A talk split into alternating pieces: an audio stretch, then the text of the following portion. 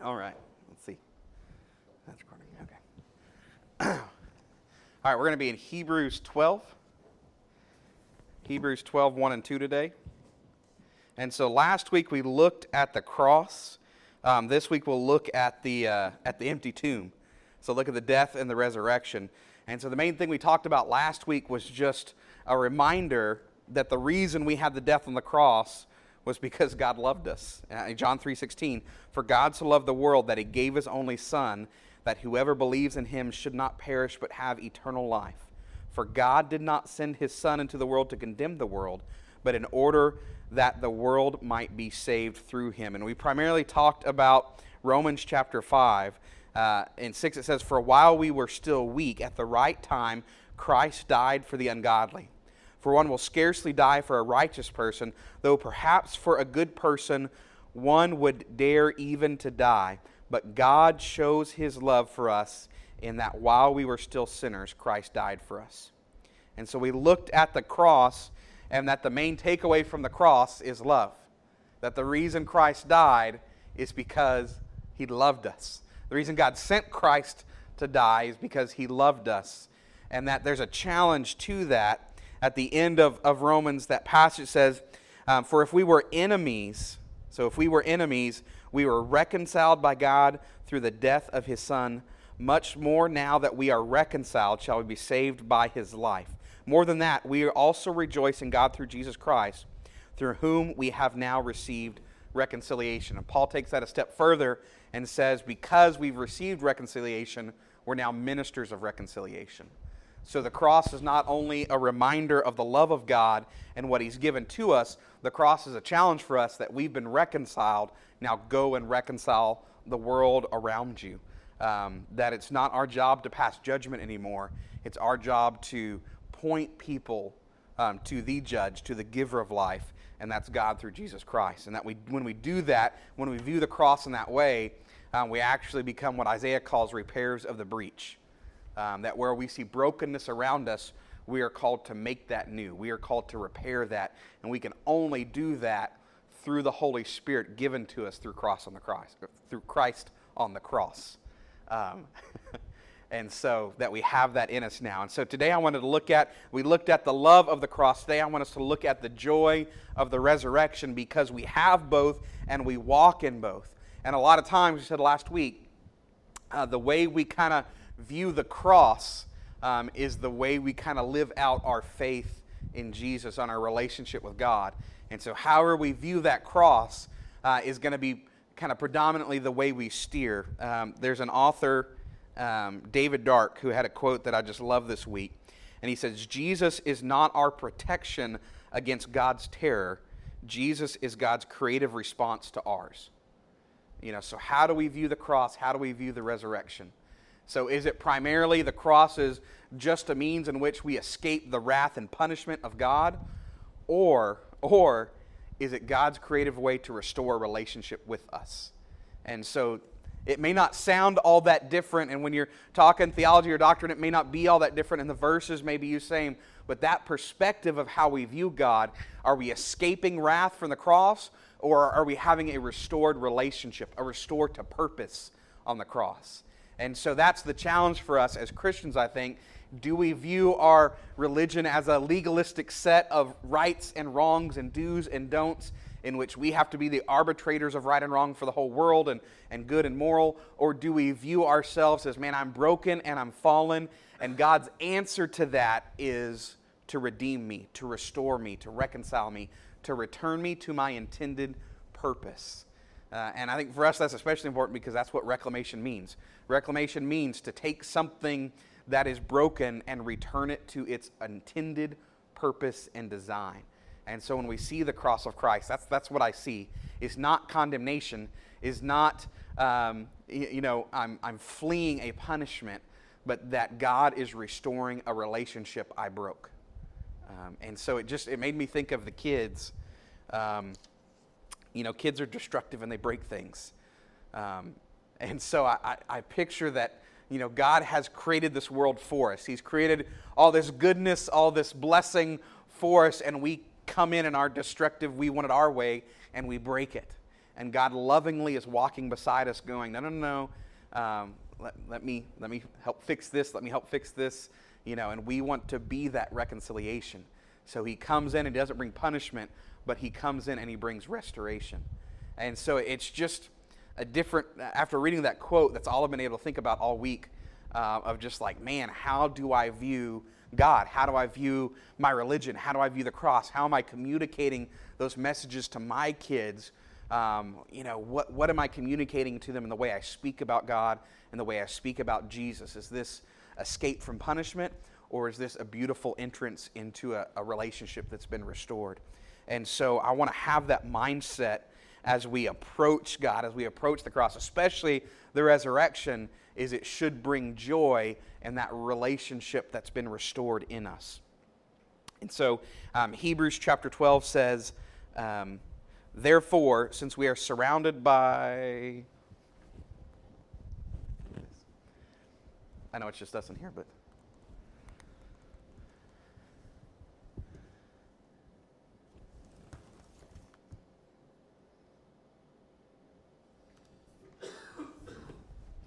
Says, Therefore, since we are surrounded by so great a cloud of witnesses, let us lay aside every weight and sin which clings so closely, and let us run with endurance the race that is set before us, looking to Jesus, the founder and perfecter of our faith, who for the joy that was set before him endured the cross, despising the shame, and is seated at the right hand of the throne of God. So last week we looked at the, the love of the cross, the love of reconciliation. This week we look at the resurrection leads to joy. Making all things new is not just a future endeavor, but it is an already happened. And so that's the beauty of the resurrection is it's no longer a picture of eventually God will make things new, eventually he will fix things, eventually we'll have that relationship restored but the amazing thing about the death, burial, and resurrection of Jesus is we get the picture that things are being restored right now. It's not a wait and see, it's not eventually, but it's a right now. Jesus is in the act of restoring and making things new. And that should always bring joy. So the first thing is that resurrection brings new life now. It's not a future thing, but the resurrection shows that it's now. So when we look at the resurrection, the first reason we have joy. So, joy um, is an inner peace, an inner excitement, an inner drive that is not controlled, that is not changed by outward forces. And so, a lot of times we, and I've been guilty of, of we get joy and we get, you know, happiness confused. And we think that we only have joy um, if we're laughing and giggling and things are great and uh, we have no problems. But the idea of joy is it's not just it's not just happiness, um, but it's an inward driving peace inside of us that, that comes from that faith and conviction of having hope that everything is moving the way God intended and everything will one day be fully restored. And so we have that joy because we don't have to just take it that things are made new, but we experience new life around us. And that's why it's so fun to have you know, people around you that are new, new baby Christians because they're experiencing that new life for the first time, or someone who's maybe, uh, you know, fallen away and they've rededicated their life and they come and they just have that new fresh fire, and they're just fun to talk to, fun to be around because there's that instant reminder right in front of you that, oh man, life is made new in Jesus. This isn't an abstract concept, this isn't a maybe, but we get to see that tangible evidence that life has changed and life is made new. And so sometimes it's easy for us to forget that. It's easiest to, to get caught in that rut, caught in that day to day, and kind of forget how our lives have changed because of the goodness of God. You know, so when we first get saved or we first have a, that big revelation, things change in an instant for us. They, they very change now. Five years after that, things day to day hopefully aren't changing in an instant anymore you know? And so if every day we're a new christian then we're not understanding something. We're not getting something you know? Uh, i should be able to open the bible and i want to be taught i want to be reminded of things. I want to learn new things. But if it's a revelation every time i open the bible either i'm not remembering or i'm not opening it enough you know? And so we do get caught in that rut sometimes where because we're not changing so much on a day-to-day basis that we forget the distance that god has brought us And so we need to be reminded. I love that uh, all of Paul's letters, if you break Paul's letters down, um, almost exactly half of the letter is focused on the grace of God's salvation. And then the, uh, the second half of the letter is addressing um, the needs of the church. So if you look at the book of Romans, chapters 1 through 11 is just on the gospel. And then 12 on is just our response to the gospel in addressing the problems that Paul sees. And that's kind of how he rolls. And so it's amazing that, especially when you look at Ephesians and Philippians, that he's doing that to churches he spent three years with. He spent three years teaching them, training their leaders, building their foundation, and pouring the gospel into them. But he still feels the need when he writes them a letter to remind them of the gospel of Jesus, to remind them of the goodness of Jesus. And so for me, it just it's it's encouraging to know that we all need that. We all need to be reminded of the resurrection and the joy that that should bring in our lives. That we have new life now. That it's not just the old, it's not just the same old, uh, but it's new life. And it's not just that we have new life, but it's the idea that new life is possible. So many times we look at the broken world around us and we forget amazing things are possible, that things can shift on a moment. Um, I tend to get caught up in big picture things in my head and kind of going, how in the world can, you know, our little church make any kind of difference uh, in brokenness and poverty and, and just suffering around us? You know, and I have to be reminded that through the resurrection, God took this big, huge world problem and He changed it in an instant. Um, that, that forgiveness once and for all times was in an instant, in a moment, as Jesus said, it is finished. And so the resurrection reminds us that even when things look dark, even when things look drastic and difficult, and, you know, it just takes me back to, uh, you know, just that idea that, um, you know, kind of like Courtney said with her, her opening message of Peter, of just how lost, how, oh man, I can't get past this dark moment. And in an instant, Jesus can make that new. Jesus can redeem that for us. And so, uh, as we look at that, uh, it brings hope that the resurrection brings new life, not just to us, not just to our church, but it can bring life to the problems, the sufferings uh, around us in the world. And so, the next is, is uh, so the next thing the resurrection reminds us is that the joy in Christ um, that allowed him to endure the cross is in us now. And so I love that verse, uh, verse 2. Looking to Jesus, the founder and perfecter of our faith, for for the joy that was set before him endured the cross, despising the shame, and is seated at the right hand um, of the throne of God. And so, really, what we see is I, I love that Jesus endured the cross for the joy that was set before him. And so it leads me to be like, what's that joy that's set before him?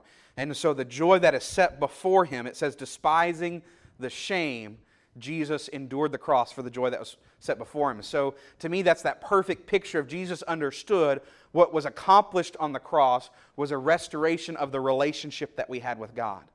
And so, uh, and so we talked last week of, of just how how often we want to carry shame around with us.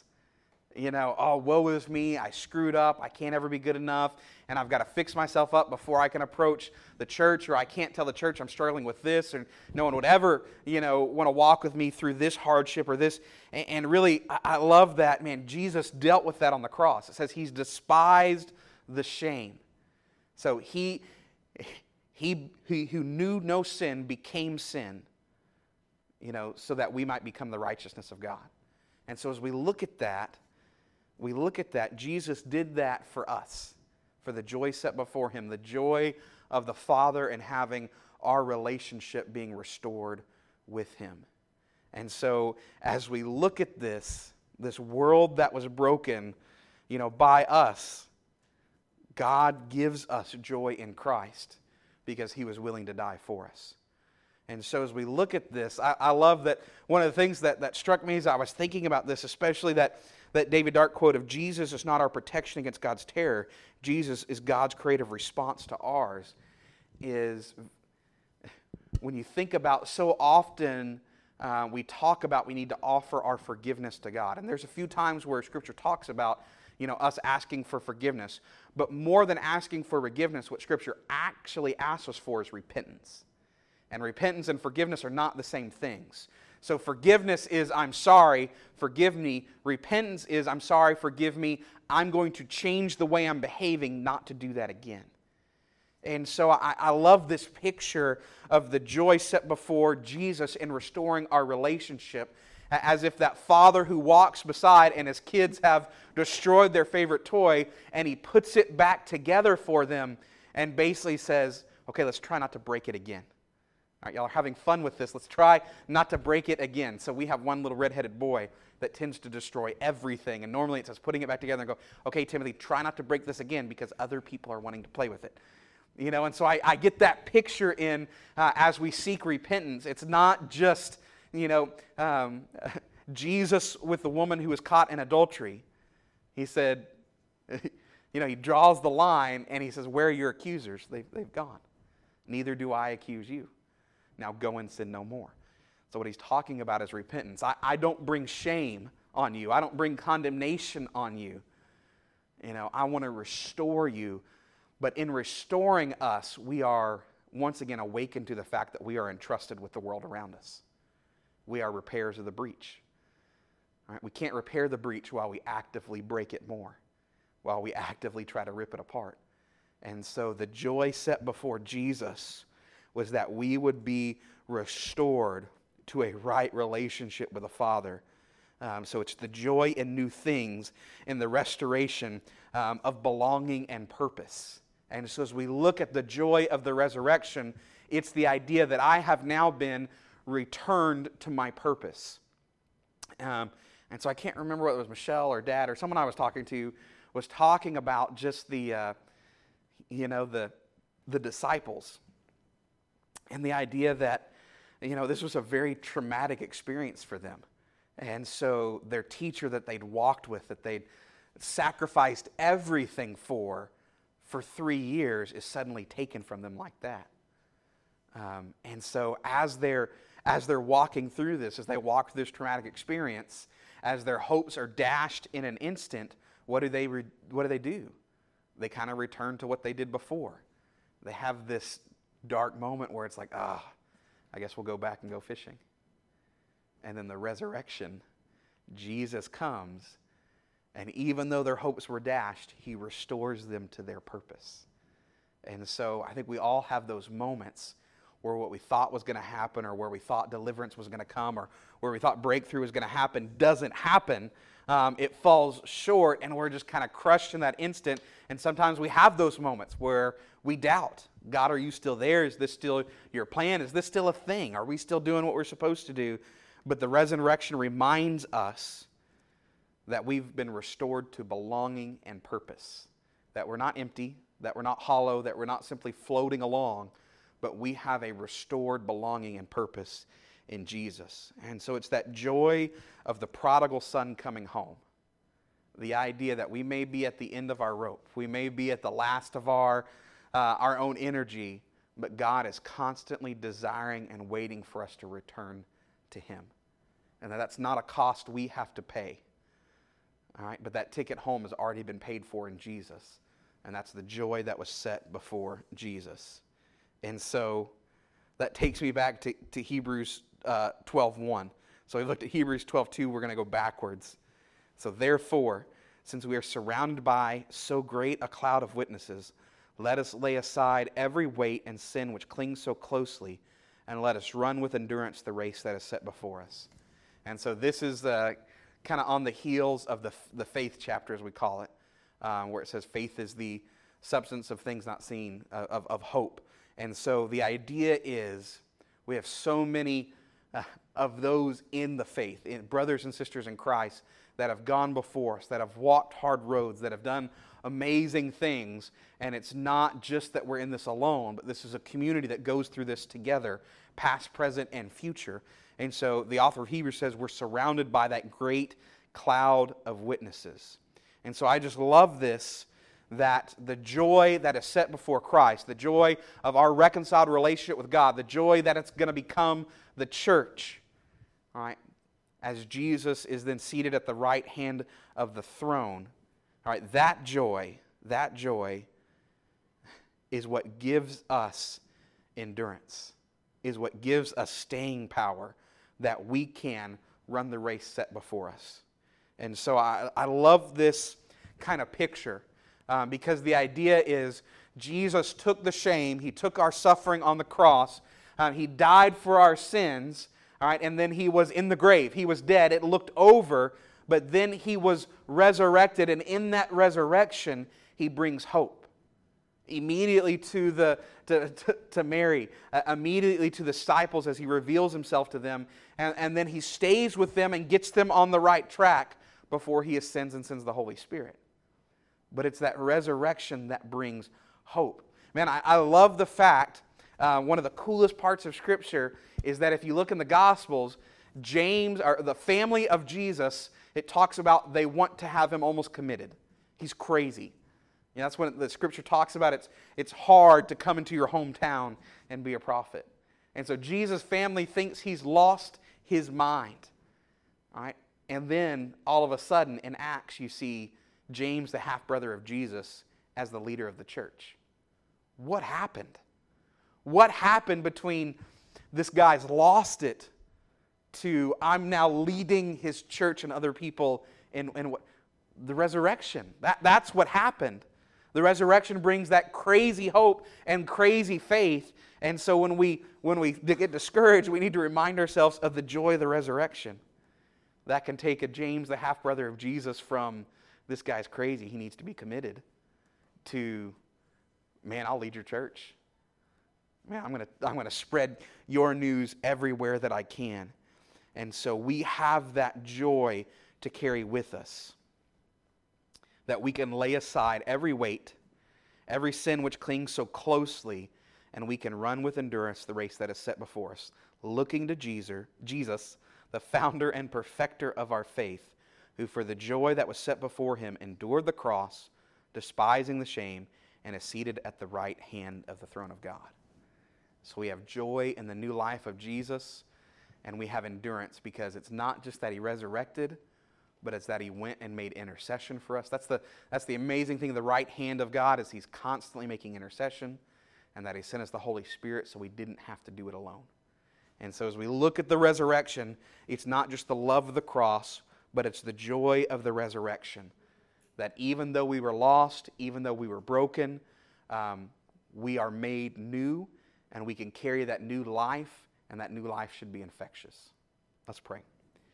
Um, dear Heavenly Father, we thank you and we praise you um, that you are a God of redemption, uh, that you are a God of making all things new. And so, Father, we thank you um, for the cross. God, we thank you for the forgiveness that we've received, um, that you've taken our shame upon yourself so that we, we don't have to be condemned anymore, Father.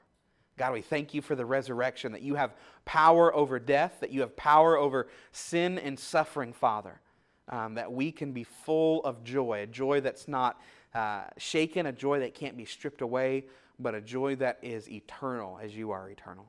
So, Father, we thank you and we praise you and you alone. In Jesus' name, amen. Amen. And we do have men's meeting this week, Tuesday at 7.